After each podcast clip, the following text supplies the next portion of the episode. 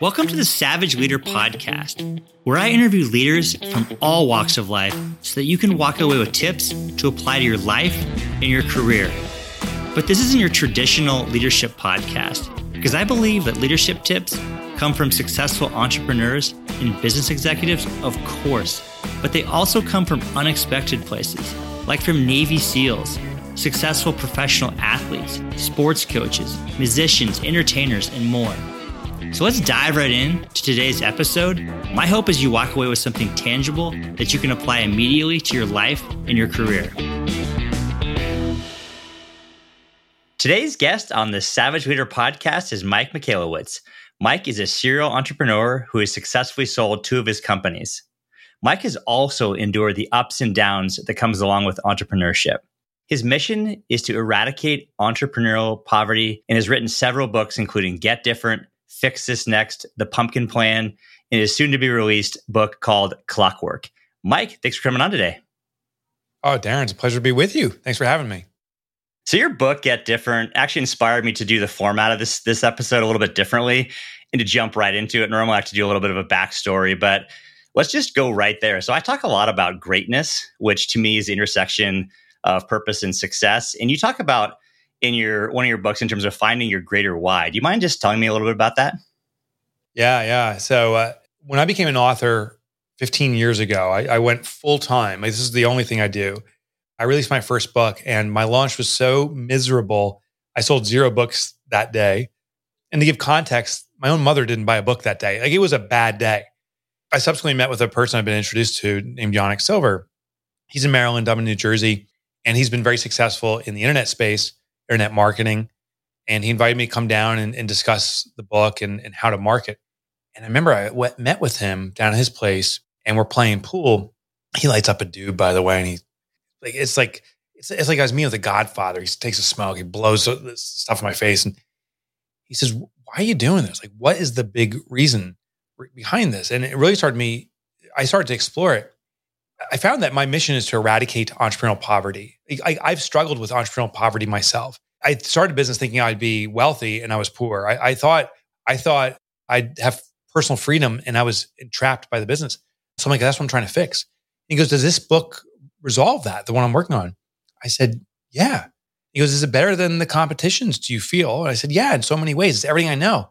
He goes, And you have a goddamn responsibility to market the hell out of this for the rest of your life. And it was a wake up call for me, plus a little bit of a buzz from the, weed, but it was a wake up call of the century that I had to go all in on my book. And, and it's not a build it and they will come type of thing. It is a build it, promote it for the rest of your life because it matters to others and yourself type of method. And uh, that's what I've done ever since. Yeah. Do you mind just going a little bit backwards? I know it is in reading your book and hearing that story, it just seemed like an epiphany. Obviously, just given how succinct you stated that, and you stated here today, even is like, what's the backstory on that in terms of just that goal of eradicating entrepreneurial poverty?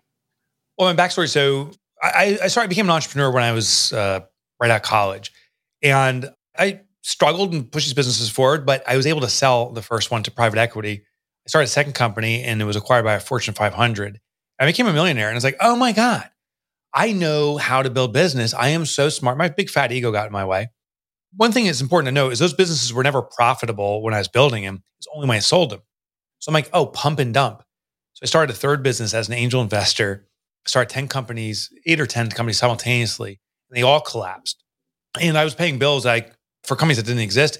And I eradicated all my wealth. I got a call from my accountant. I'll never forget the day. It was February 14th, Valentine's Day, 2008.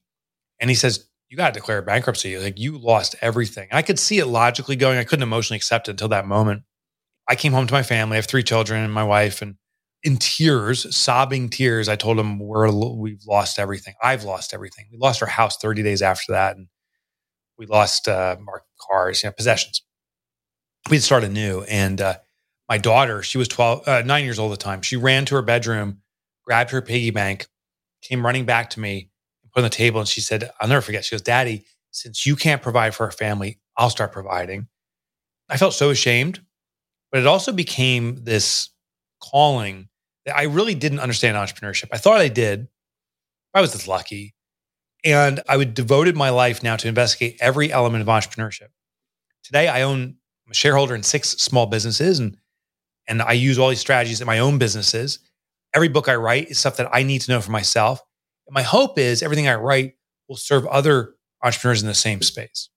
Yeah, it's fantastic and inspiring. And it's just, it's amazing what a reflection our kids can be in our own lives. And I think about my two boys and just how they've been there for me. Just, you know, interestingly enough, despite they're only 10 and 12, just how much insight they can have. Yeah, from babes' mouths, right? The truth is revealed.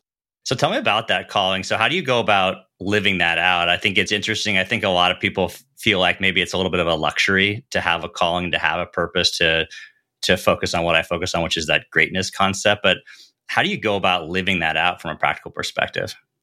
It's become the ultimate filter. You know, anything I engage in, I ask myself, sometimes very deliberately, other times it's just a subconscious flow, but is this actively supporting the purpose?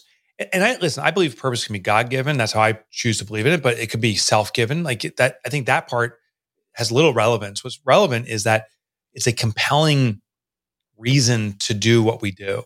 And I've lived in the in my other businesses unpurposeful business. I, I, would try to declare a purpose. I, I owned a business that did computer crime investigation. That's the one that was acquired by Fortune 500. And I said, you know, the truth matters. That's what we do. We find the truth. And that's important. Really didn't resonate with my own story. So there, there wasn't that compulsion to keep this going and going and going. But as an author and living that burn of not experiencing entrepreneurial success as I defined it, in knowing and living this gap of what I wanted and reality, what I now call entrepreneurial poverty, it's become this kind of magnet pulling me forward. So before I was trying to kind of run on my own steam, build a business or do whatever. Now it's like I'm being magnetized. I wake up in the morning like I got to crank, I got to be of service because this is this is so important to me. I think the ultimate definition is once you find purpose, and it's not easy. It took me years of just thought and pondering, and there was no quippy line to eradicate entrepreneurial poverty. Like, you know, that, that's the tagline of it.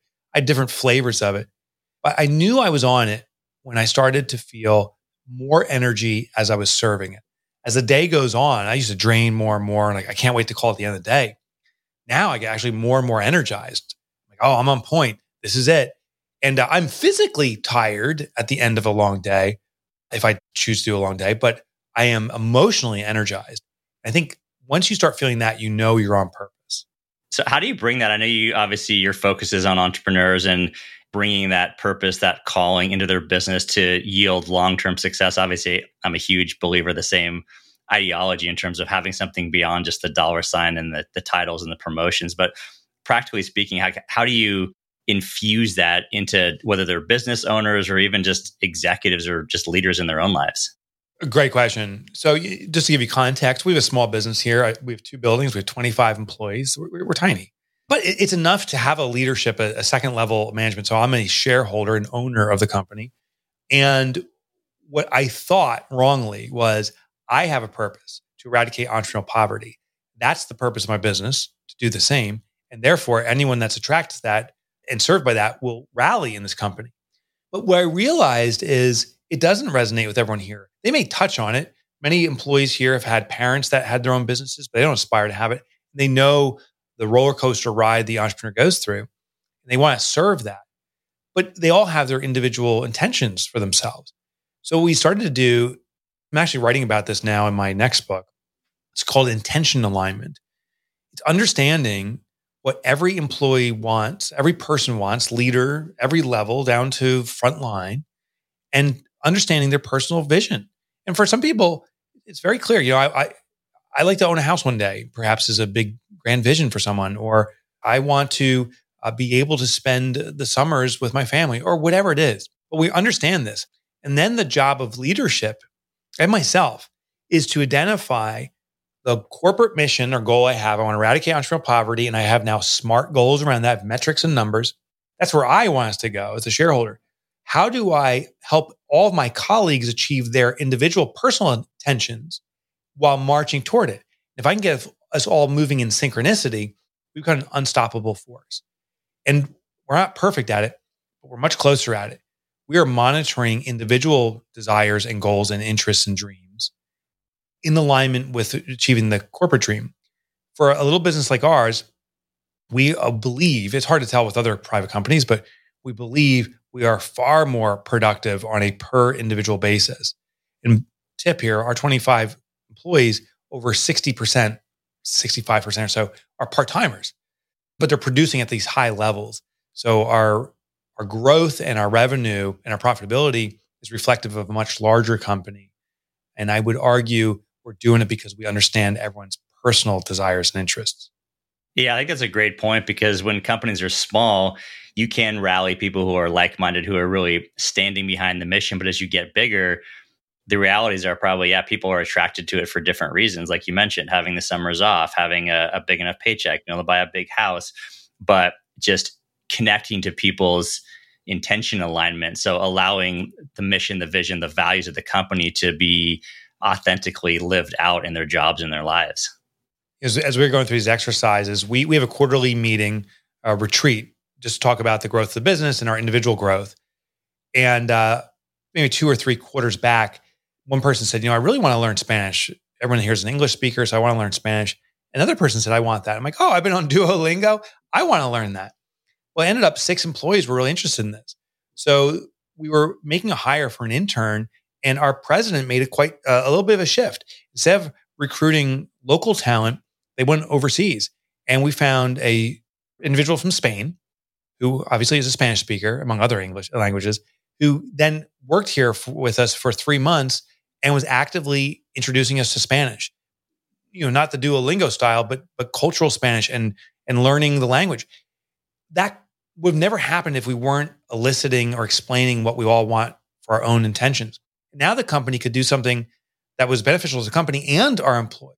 And our colleagues myself, we feel supported in a way beyond just make more money, keep it up, maybe get a bonus check. Now it's like we're contributing to your lives. And uh, reciprocity is a natural human wiring. As you feel supported and served, you want to support and serve the common mission of the goal of the company. And that's, that's what's happening. Yeah, it reminds me of what you talk about a lot. Just to, I'll use the word customer centricity, but you're becoming employee centric by supporting and serving your employees, much like I know you advocate a lot for serving your your clients, your customers as well.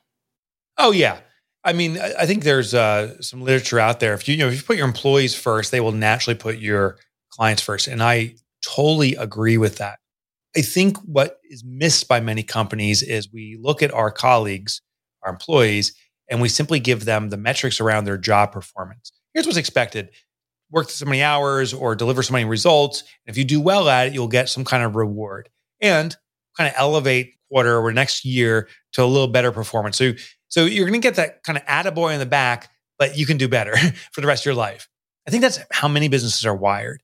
And our philosophy has become my philosophy is the human that matters most and their job performance will naturally increase their contribution to the company will naturally increase if they're cared for on the humanistic side. So we have weekly, literally weekly one on ones with every single employee. I don't do those meetings. It's run by our president, another teammate, but they meet individually. And, and sometimes these meetings are 10 minutes, sometimes they can go a half hour. But the opening question is, how are things going in your life? That's it. It's not, did you get these numbers done? Did you cross the T's and dot the I's? How things going in your life? This constant connection. How are you doing on your personal goals? In fact, our president just set up this sheet. It's uh, a, the life wheel. I'm sure you've seen that where you rank your performance in different areas of your life, perhaps family, fitness, finance. So now she's deploying that, that we're monitoring our personal achievements. Now, I'm not saying the business is ignored. It's not like it's a big kumbaya. We talk about their job and what can we do within their job to further enhance their life, but what can they do in their life to further enhance the job? The interesting thing too is our, our retention. We've been around 15 years. Our retention is very high. Someone comes here and, and, and some folks do leave. It's a rare occasion. Sadly, some people we have to terminate because it's not a good fit into our community here. But the folks that are fit typically stay for the long term. And we pay well, but we're not, they can make money, more money elsewhere. I think it's this communal family focus that you matter as an individual most. And we know by caring for that, it will serve the company that that seems to be the stickiness. Yeah, there's a obviously a big conversation in bringing your whole self to work. what I like is by using this life wheel as part of your one on one on ones, you're actually measuring and evaluating people on their whole self at work. So it's like you're you're putting your money where your mouth is in terms of you're you're saying do this, but also we're actually focused on helping support you in those ways fitness goals family goals whatever those other spirituality goals whatever they may be. We're deploying so there's two things i'm writing and researching now. One's called psychological safety. Another one that's lesser known is called psychological ownership and, and perhaps is the most important determinant of an individual's success within their function their role. Psychological safety is the concept where you can bring your entire self your true unabashed self to a business or to any kind of community, and there won't be negative repercussions. You won't be humiliated or embarrassed or, or, hurt in some capacity. And uh, none of us, I think, brings the full 100% us, but we can get pretty close to it if we feel psychologically safe.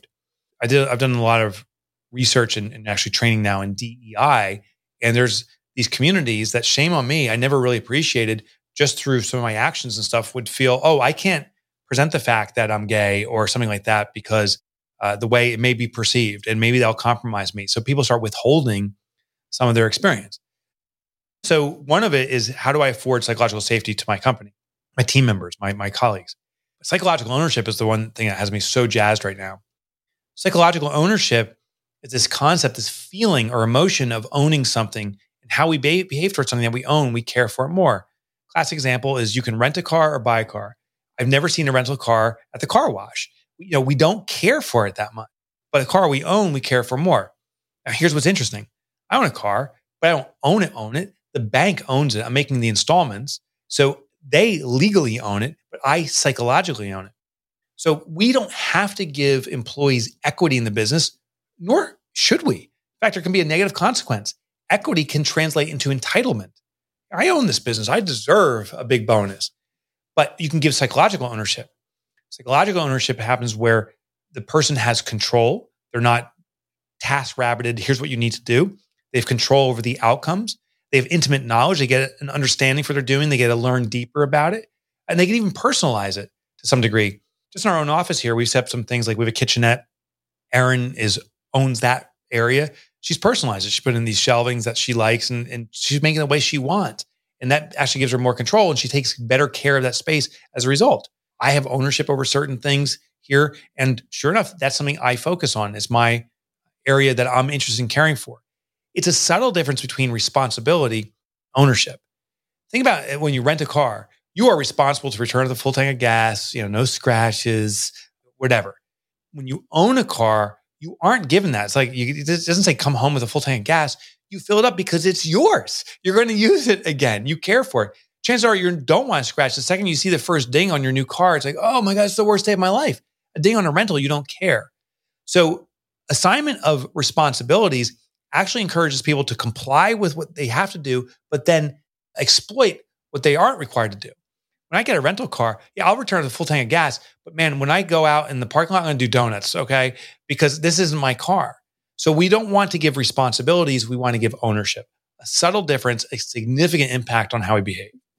Yeah, no, it's a massive boost to organizations. People, you know, I think about pushing leadership into all tentacles of organizations, and that requires ownership. So, how do you make that frontline salesperson, that customer service rep, the person who may hear about the new competitor, the, the pain point that you're not addressing, people feeling alienated by your message? They're the ones who are going to hear that first. If they don't have that sense of ownership, you're not going to hear about it. They're just clocking in and clocking out. Yeah. So some techniques are first of all is start using the word own. Say you own this. This is your territory. So tell us your thoughts. Have that person actively involved in the development of thoughts and ideas around it. No greater sense of ownership than when we create. Think about it. Next time you tell your spouse, I tell my wife, hey, you got to go out and take the garbage out, as opposed to and she and she'll say, "Screw you," as opposed to, "Gosh, the house is starting to smell bad." She's like, "Yeah, it's the garbage. You know? I'm going to take the garbage out." Like, "Oh, thank you." If she creates the idea, now the likelihood of her following through is very high. And I'm not just saying that's for her; that's for all of humanity. When we create or conceive the idea, we own it. So we have to help our employees conceive the ideas around the outcomes. So we can discuss the outcome, the goal, let them conceive the steps to get there. Personalization is a big deal too is can you give someone an ability to make it their own? Just one last quick story. there was a, a landscaper I was interviewing, and he noticed that the work gloves they were going through was almost on a daily basis. These guys would tear apart these gloves and then throw them out. And gloves, these are work gloves. They weren't that expensive, five or six bucks. But imagine 20 guys, that's 120 bucks going through every day. Now it's a real big expense. Only thing he did was he gave people new gloves, same gloves, and had them write their name on it. Just by that, just by that personalization, now these guys are like, oh, those are my gloves. The work gloves now are lasting one or two weeks. That's a huge cost savings, but nothing else has changed except for personalization. Yeah, that's a great way of demonstrating ownership as well, right? So now it's instead of a, a set of gloves as part of this big pile, well, those, these are actually my gloves. I, that's exactly what happened. You're exactly right. I think the same thing applies too. I mean, I know you know this as a marketer, but co-creating things with your with clients and customers as well. Oh yeah, then they take ownership of it, right? So when you do for your customer, that's great because they ordered whatever it is. But when they participate, even at a small level, they're much more committed. You know, there's sales techniques around this. If you want to sell someone and they gotta you gotta fill out a form, the best thing to do, your car salesperson, don't fill out the form in front of the customer. Hand them the form. Have them just fill out the first few things. Hey, can you write your number on there? A few things. Then take it back and fill out the rest of the form. Because they've been a participant in fi- filling that form, the close rates go up. It sounds like some kind of like, you know, magic voodoo psychology tricks, but this is just how we behave in ownership. If we participate in the creation, we're more careful about that thing, that object. So tell me about what's next. I know you have a new book coming out. Talk to me about that a bit. Yeah, I uh, happen. And when I say happen, I strategically have it in my hand here. but uh, this is the new book. It's called Clockwork Revised and Expanded. I wrote a book about how leaders and owners of companies can bring efficiencies to their departments, to the company as a whole. And I wrote the book five years ago. We subsequently have deployed it with thousands and thousands of businesses. We've gotten feedback on how to simplify it. So this is a rework of the book. It's about 60% new.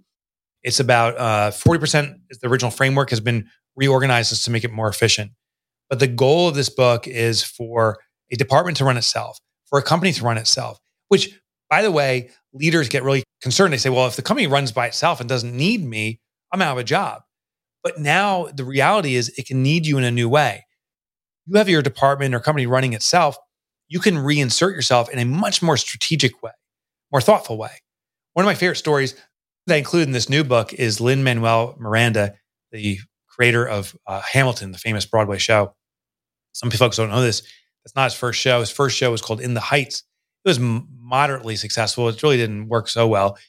He also was working other jobs to keep his income going and was hustling his way through this. He was doing the grind and hustle that we're all told to do. Well, his wife had enough of it. And she said, We're going on vacation or else. Uh, you need a break. We need a break. And he did. Me, I would go to the beach and drink some Coronas they went to the beach. He sat in the hammock and read a 818 page biography of a guy named Hamilton. And it was during this break, he said, Oh my gosh, I have the greatest idea of my life. And he created Hamilton. Point of story, and he shares this actively, is for leaders to be great innovators, is we need to afford ourselves the time to think. If we're actively managing or micromanaging, if we're actively engaged in the doing every day, we'll never get to elevate our business to the highest level he attributes to creating the greatest idea he's ever had and arguably one of the greatest Broadway shows of all modern time because he took a break, because he designed, well, ultimately had the business need him for a period of time. We need to do the same thing. Get ourselves to the point where we're not needed in the business on the day to day so we can think about the year to year.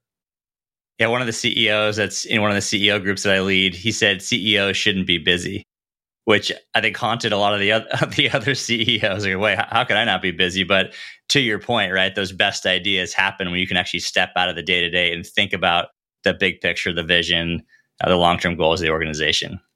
Yeah, I, I, can't remember what CEO said this, uh, and I'm going to paraphrase, but said a CEO is paid these huge amounts of money because of three or maybe four critical decisions they make per year.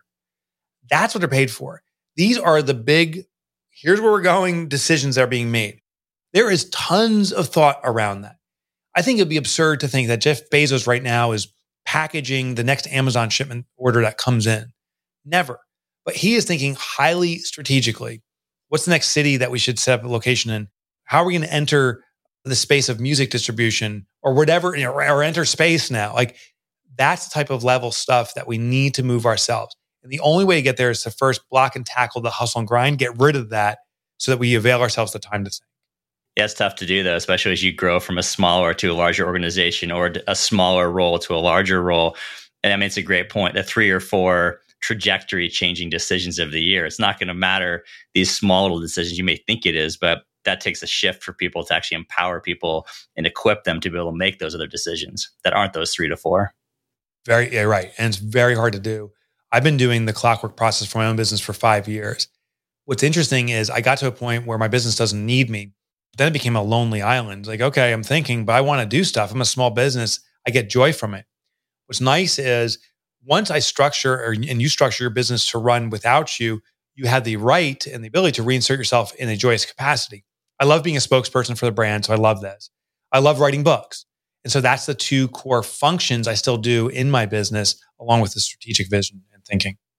Well, Mike, where can people go to, to find out about the book or pre order it or order it and just learn more about all that you're up to? I think, you know, well, clockwork.life, because I believe it's a lifestyle, it's a lifestyle shift, is where you can get details in the book. So clockwork.life is the place to go. If you want to learn more about me, it's mikemichalowicz.com, but no one can spell Michalowicz. So I made a shortcut. It's a nickname from grade school, the only G rated nickname I had. It's Mike Motorbike. So if you remember that rhyme, mikemotorbike.com, go there. Uh, it'll bring you to my site. You can check out all the books I've written. I used to write for the Wall Street Journal for years. You can get those articles on business leadership. And also, I have a podcast. It's all at mikemotorbike.com. All right, mikemotorbike.com. Well, thanks, Mike, for coming on today. Thank you, brother. Thanks for listening to today's episode of the Savage Leader Podcast. My hope is you are walking away with tactics that you can apply to become a better leader in your life and in your career. If you're looking for additional insight and tactics, be sure to check out my book titled The Savage Leader 13 Principles to Become a Better Leader from the Inside Out. Also, be sure to subscribe to the podcast, and I would truly appreciate it if you would leave a review and also rate the podcast. Thanks, and see you all in the next episode.